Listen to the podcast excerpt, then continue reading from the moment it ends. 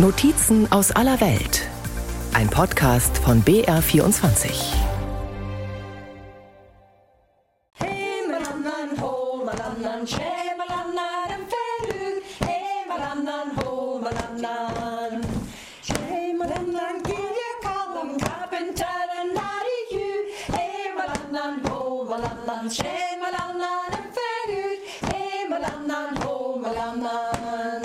Frauen sitzen an einem großen Tisch. Sie ziehen den Wollstoff Meter für Meter aus dem eisernen Bottich. Sie kneten und schlagen ihn, damit er einläuft, fest wird, Wind und Regen abweist.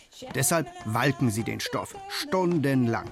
Und damit diese Arbeit nicht zu langweilig wird, singen sie dabei. Auf Gälisch natürlich. Englisch ist auf den äußeren Hebriden, den Inseln vor der Nordwestküste Schottlands, nur die Zweitsprache.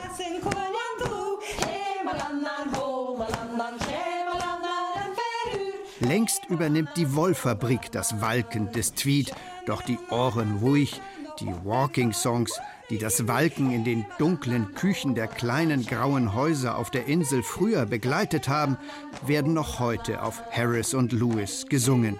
Vom Laxdale Ladies Choir zum Beispiel. Amy McAuley und ihre Walking Ladies proben immer dienstags in der Schulturnhalle von Laxdale auf Lewis.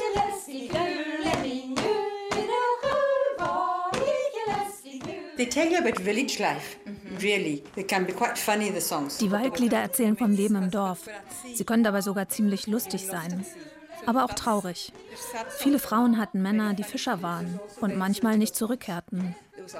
Es gibt aber auch politische Lieder, die zum Beispiel vom Aufstand der Jakobiten gegen die Engländer berichten. Die Lieder erfassen einfach alles, vom Dorftratsch bis zu ernsteren Themen. Das tägliche Leben eben. Everything gets covered, really. Just daily life.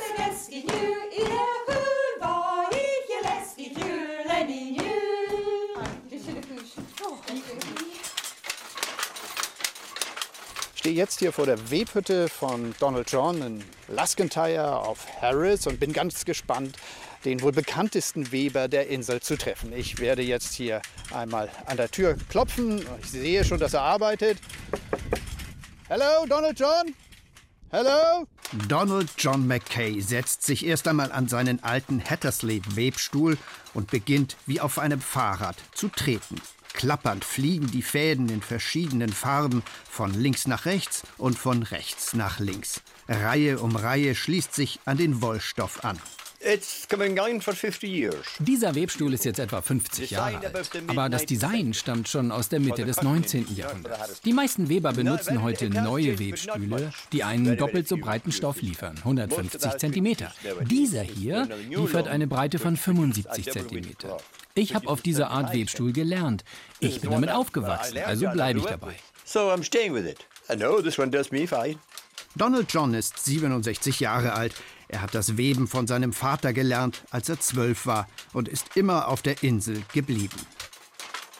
Donald John hat die Höhen und Tiefen der Harris Tweed Produktion miterlebt, den Absturz in den 60er Jahren, als Kunstfasern wie Nylon und die Textilindustrie in Billiglohnländern den traditionellen Wollstoff ablösten und die damals mehr als 1000 Weber auf den äußeren Hebriden aus dem Geschäft drängten.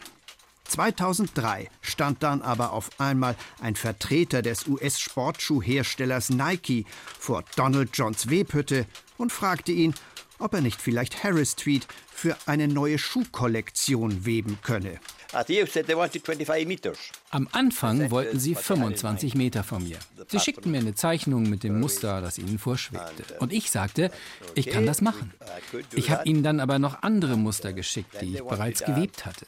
Die haben sie dann genommen und ihre eigene Zeichnung vergessen.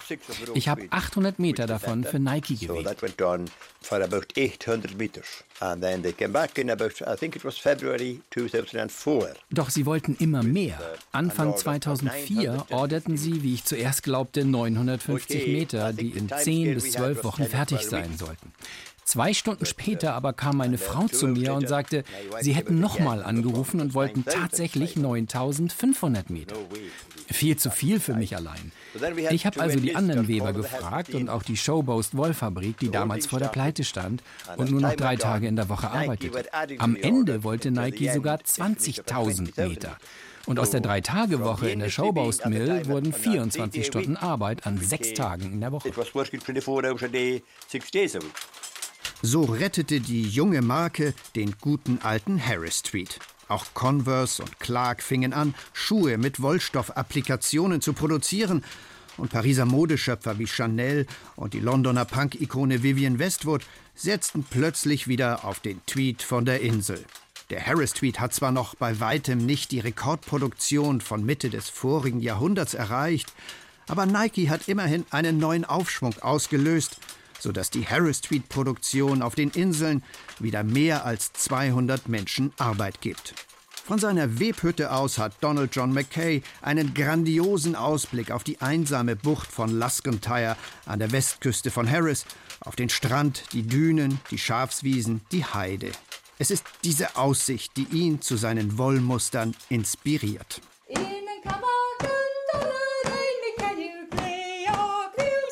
Lady Herbert was a millionaire who actually whose parents Lady Herbert war eine Millionärin, die zwei Schlösser auf Harris geerbt hatte. Sie wollte der ziemlich armen Inselbevölkerung helfen. Sie hatte gute Kontakte. Ihre Familie hatte Verbindungen unter anderem zum russischen Adel und zu Königshäusern. Die Lady machte aus dem Tweet von Harris in der Mitte des 19. Jahrhunderts eine exklusive Marke, verzehnfachte den Preis, sorgte dafür, dass nicht mehr nur die Bauersleute sich darin kleideten, wenn sie nach ihren Schafen schauten, sondern auch die Londoner Gesellschaft und reiche Leute anderswo ebenso. Der Adel im Lande fing an, Harris Tweed in den traditionellen Mustern der Familien weben zu lassen. Das Geld floss zurück zu den Menschen auf der Insel und hielt sie am Leben. Lady Herbert war eine große Philanthropin.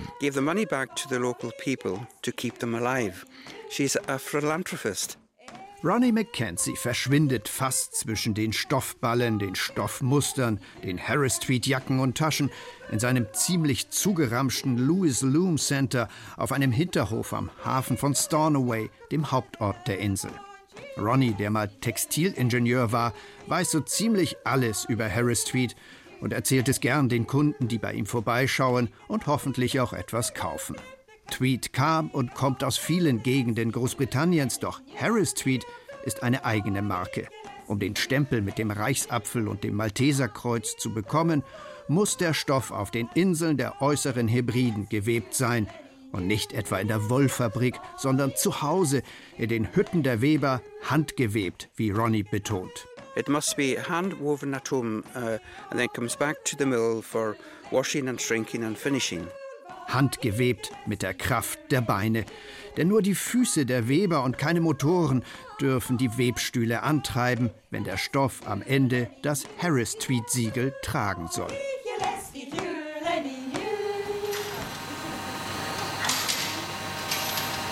Uh, das hier ist der allererste Schritt der Produktion. Hier wird die geschorene Wolle der Schafe angeliefert. Sie wird gewaschen und dann gefärbt. Das Färben dauert ein bis zwei Stunden. Die Harris Tweed Wolle bekommt hier ihre einzigartige, kräftige Farbe. Ruth Masson ist die Marketingmanagerin von Harris Tweed Hebrides. Das Unternehmen betreibt die größte der drei Wollfabriken auf der Insel, die Shawburst Mill, die einst vor der Pleite stand. Heute arbeiten hier wieder 70 Frauen und Männer. Die Spinnerei übernimmt den gesamten Produktionsprozess, nur eben nicht das Weben. Nach dem Weben kommen die Stoffe noch einmal zurück in die Fabrik, unter anderem zum Balken.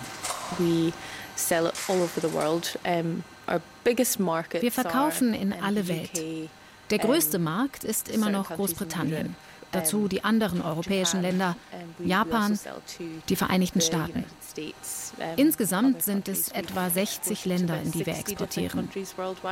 Die Japaner wollen meist sehr leuchtende Farben. Die Europäer sind dagegen ein bisschen zurückhaltender.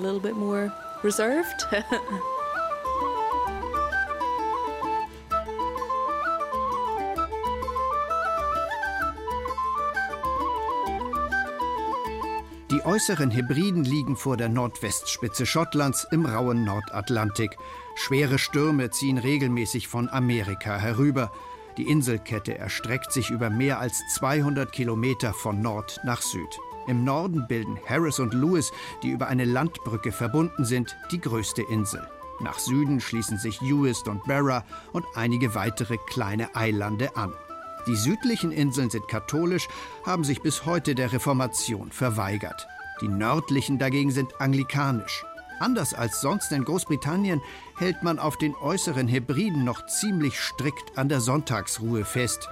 Es kann hier zu einer Herausforderung werden, am Tag des Herrn einen offenen Laden, ein offenes Restaurant oder auch nur einen Bus zu finden.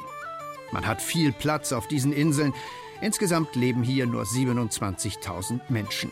Es waren mal mehr, doch viele haben ihre Heimat verlassen, auf der Suche nach einer Zukunft auf dem schottischen Festland oder anderswo. Verglichen mit Stonehenge sind die Steine von Callanish noch älter. Älter sogar als die Pyramiden von Gizeh. 5000 Jahre alt. Victoria Harvey ist die Aufseherin des Callanish Besucherzentrums. Der Steinkreis von Callanish auf Lewis zieht jährlich etwa 120.000 Besucher an, die sich hier wie in Stonehenge vor allem zur Sommer- und Wintersonnenwende versammeln. Aus dem Steinkreis heraus haben sie einen atemberaubenden Blick über saftig grüne Schafswiesen und die blühende Heide auf den glitzernden Fjord vor Callanish.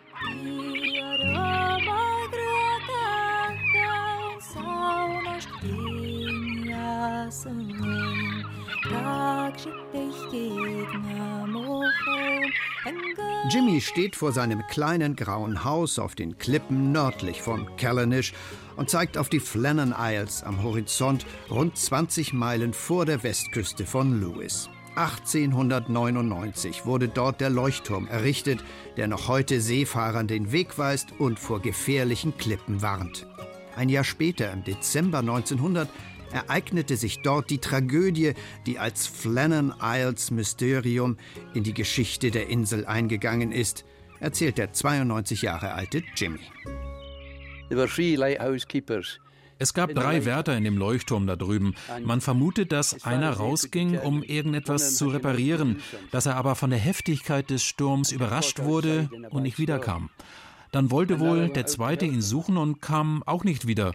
Und der dritte wollte wohl auch helfen und verschwand ebenfalls spurlos. Es war ein mächtiger Sturm.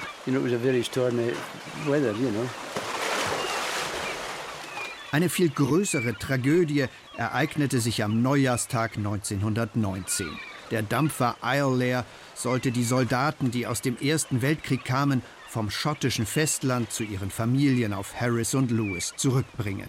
Die Islair fuhr aber vor der Hafeneinfahrt von Stornoway auf ein Riff und sank. Ein Denkmal erinnert dort am Ufer an diese Katastrophe. Die Tragik dieses Neujahrstags vor 100 Jahren erfasst auch heute noch jeden, der dieses Monument aufsucht. Anderswo mag der Erste Weltkrieg wirklich 1918 zu Ende gegangen sein. Hier, auf Harris und Lewis, dauerte er dann doch noch etwas länger. Die meisten Toten, die die Insel zu beklagen hatte in diesem Ersten Weltkrieg, The Great War, wie er in Großbritannien genannt wird, die ereigneten sich eben erst im Jahr 1919. Und so dauerte eigentlich hier der Erste Weltkrieg nicht von 1914 bis 1918, sondern bis 1919. Nur 79 Männer schafften es damals an Land. 205, die die furchtbaren Seeschlachten des Weltkriegs oder die blutigen Kämpfe in den Schützengräben überlebt hatten, fanden hier bei ihrer Rückkehr nach Hause im eiskalten Wasser den Tod. Fast jede Familie auf Harris und Lewis hatte damals einen toten Angehörigen zu beklagen.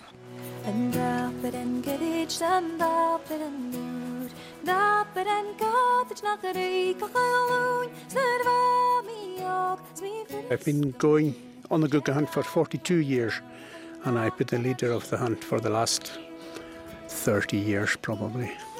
Er sei 42 Jahre lang auf die Guga-Jagd gefahren. Etwa 30 Jahre habe er diese Jagd auch geleitet, sagt John Dodds McFarlane.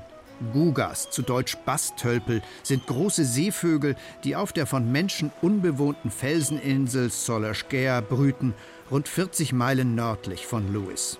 Einmal im Jahr, im August, fahren zehn Männer vom kleinen Hafen Ness an der Nordspitze von Lewis nach Solerskär, um dort junge Bastölpel zu erlegen. Eine Tradition, die mindestens bis ins 16. Jahrhundert zurückreicht. Das Fleisch der Vögel, gepökelt gut ein Jahr lang haltbar, rettete die Inselbewohner, wenn Missernten Hungersnöte auslösten. Heute gibt es diese Nöte nicht mehr, aber die Jagd auf die Gugas ist geblieben. Die Bewohner von Ness sind die einzigen in ganz Großbritannien, die heute noch Seevögel jagen dürfen. Ein Gesetz erlaubt es ihnen, diese archaische Tradition fortzusetzen und zu pflegen. Die Teilnahme an der Jagd gilt in Ness als große Ehre. Zwei Wochen lang bleiben die Männer auf Solerskär und folgen dort den uralten Ritualen, schlafen unter Zeltplanen und beten morgens und abends. Sie arbeiten in Gruppen. Der erste hat eine lange Stange mit einer Schlinge, mit der er die Gugas aus dem Nest zieht. Der zweite einen Stock, mit dem er den Vogel totschlägt. Der dritte schneidet den Kopf ab. Das Ganze dauert nicht mehr als drei Sekunden, entgegnet Dodds den Tierschützern, die die Guga-Jagd als grausam verdammen. The only ones who can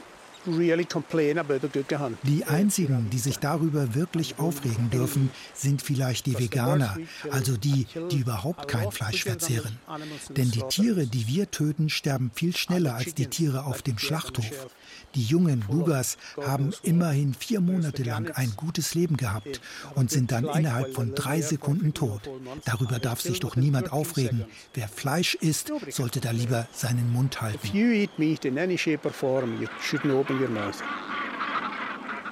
Über den Geschmack des Fleisches kann man allerdings streiten. Für die einen sind die jungen Bastölpel eine Delikatesse, den anderen ist das Pökelfleisch viel zu salzig. Der 65 Jahre alte Dodds McFarlane mag es. Wenn er mal eine Henkersmahlzeit bestellen müsste, würde er Guga ordern. Guga mit Kartoffeln.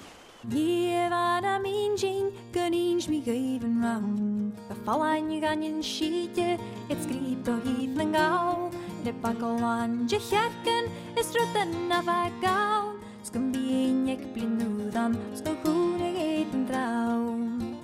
Donald McSween treibt am Südrand von Ness seine Schafe zusammen. Border Collie Bud hilft ihm dabei. Der Hund fetzt über die Wiesen, springt über die Zäune, setzt den Schafen nach. Bud gehorcht aufs Wort, jedenfalls wenn Donald Gälisch mit ihm spricht.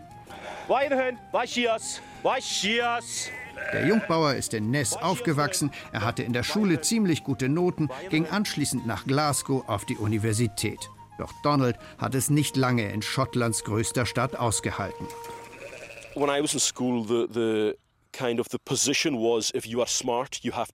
als ich zur Schule ging, hieß es, wenn du klug bist, dann musst du die Insel verlassen. Deshalb bin ich nach Glasgow gegangen, um Mathematik zu studieren. Doch schon nach einem halben Jahr wurde mir klar, die Großstadt ist nichts für mich. Also ging ich zurück, als hier die Lammungszeit begann und bin seitdem auf der Insel geblieben. Aber ich bin froh, dass ich es ausprobiert habe. Jetzt weiß ich, dass ich hier am glücklichsten bin.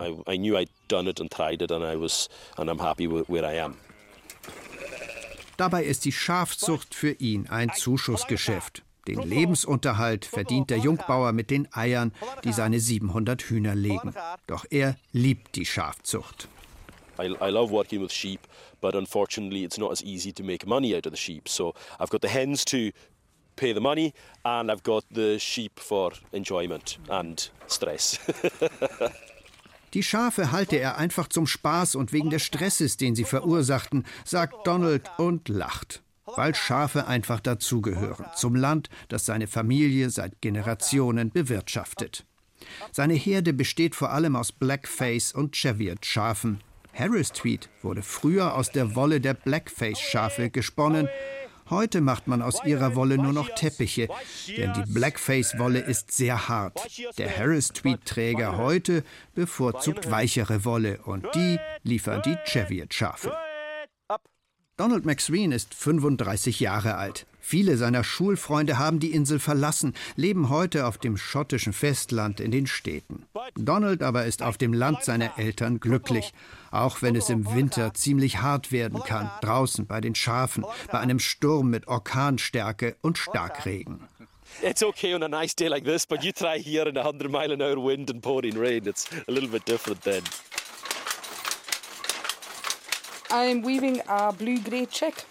Ich webe gerade ein blau-graues Karo-Muster mit drei verschiedenen Blautönen. Nein, es sind sogar vier Blautöne und ein Grau dazu. Dieser Stoff gehört zu meiner Standardkollektion. Meine Kunden kaufen es, um daraus Kleidung zu schneidern. Kissenbezüge, Gardinen. Eigentlich kann man alles daraus machen. Der Regen prasselt auf das Dach von Rebecca Huttons Webhütte in der kleinen Siedlung Northton im Süden von Harris. Die 37 Jahre alte Rebecca ist auch eine Rückkehrerin. Nach der Schule ging sie nach Aberdeen, studierte Betriebswirtschaft und arbeitete als Gälischlehrerin. Doch als ihre Mutter starb, kehrte sie zurück nach Harris, um sich um ihren geistig behinderten Bruder zu kümmern. Und sie lernte das Weben. Die Harris-Tweed-Behörde unterstützte sie dabei mit einem Förderprogramm für junge Weber. Und der große Donald John McKay, der nur ein paar Kilometer entfernt wohnt und arbeitet, gab ihr Tipps, führte sie bei den Kunden ein. Konkurrenz scheint auf Harris ein Fremdwort zu sein. I've known him my entire life. Ich kenne Donald John ja schon mein ganzes Leben lang. Als ich hier meine Webhütte einrichtete, gab er mir erst einmal einen Stoff zum Weben. Ich habe dann immer wieder Stoffe für ihn gewebt und gleichzeitig meine eigenen Muster entwickelt. Donald John war mein Mentor. Er behält sein Wissen nicht für sich, er will es an die nächste Generation von Webern weitergeben. Noch heute schickt er Kunden zu mir. Donald John ist einfach fantastisch. Yeah, he's, he's been, he's been brilliant. Margaret Rowan hat zusammen mit ihren Nachbarn den Torf für den Winter gestochen. Sie muss die Briketts jetzt nur noch zu einem Haufen aufschichten vor ihrem Haus und ihrer Webhütte in Adderbrook im Norden von Lewis. Margaret Rowan, 58 Jahre alt, ist vor fast fünf Jahren hierher gezogen, aus Essex vor den Toren Londons. Sie ist also keine Rückkehrerin, hat keine familiären Wurzeln auf den äußeren Hebriden wie Rebecca Hutton oder Donald McSween. Sie hat sich einfach in diese Inselwelt verliebt und ins Weben. Von ihrer Webhütte hat sie einen traumhaften Blick über die Schafsweiden hinweg, über das Meer bis zum Horizont. Das Licht und die Farben ändern sich ständig, fast von einer Minute zur nächsten. Vor einer Stunde hatten wir gerade einen wunderbaren Himmel, noch mit Wolken, aber darunter fing bereits das Meer an zu glitzern, wie ein Gemälde. Die äußeren Hebriden sind Margaret Rowans neue Heimat geworden. London und Essex sind für sie jetzt ganz weit weg. Die schweren Stürme, die regelmäßig über Harris und Lewis fegen, schrecken sie nicht. Ich bin ja direkt nach einem Monstersturm gekommen. Die Meteorologen hatten ihn damals Wetterbombe genannt. Meine Freunde und meine Familie waren ziemlich besorgt, als ich ausgerechnet hierher zog. Ob ich das aushalte, dieses Wetter, den neuen Lebensstil, ohne hier jemanden zu kennen. Sie hielt mich entweder für tapfer oder für verrückt. Aber ich bin weder das eine noch das andere. But it was neither of those.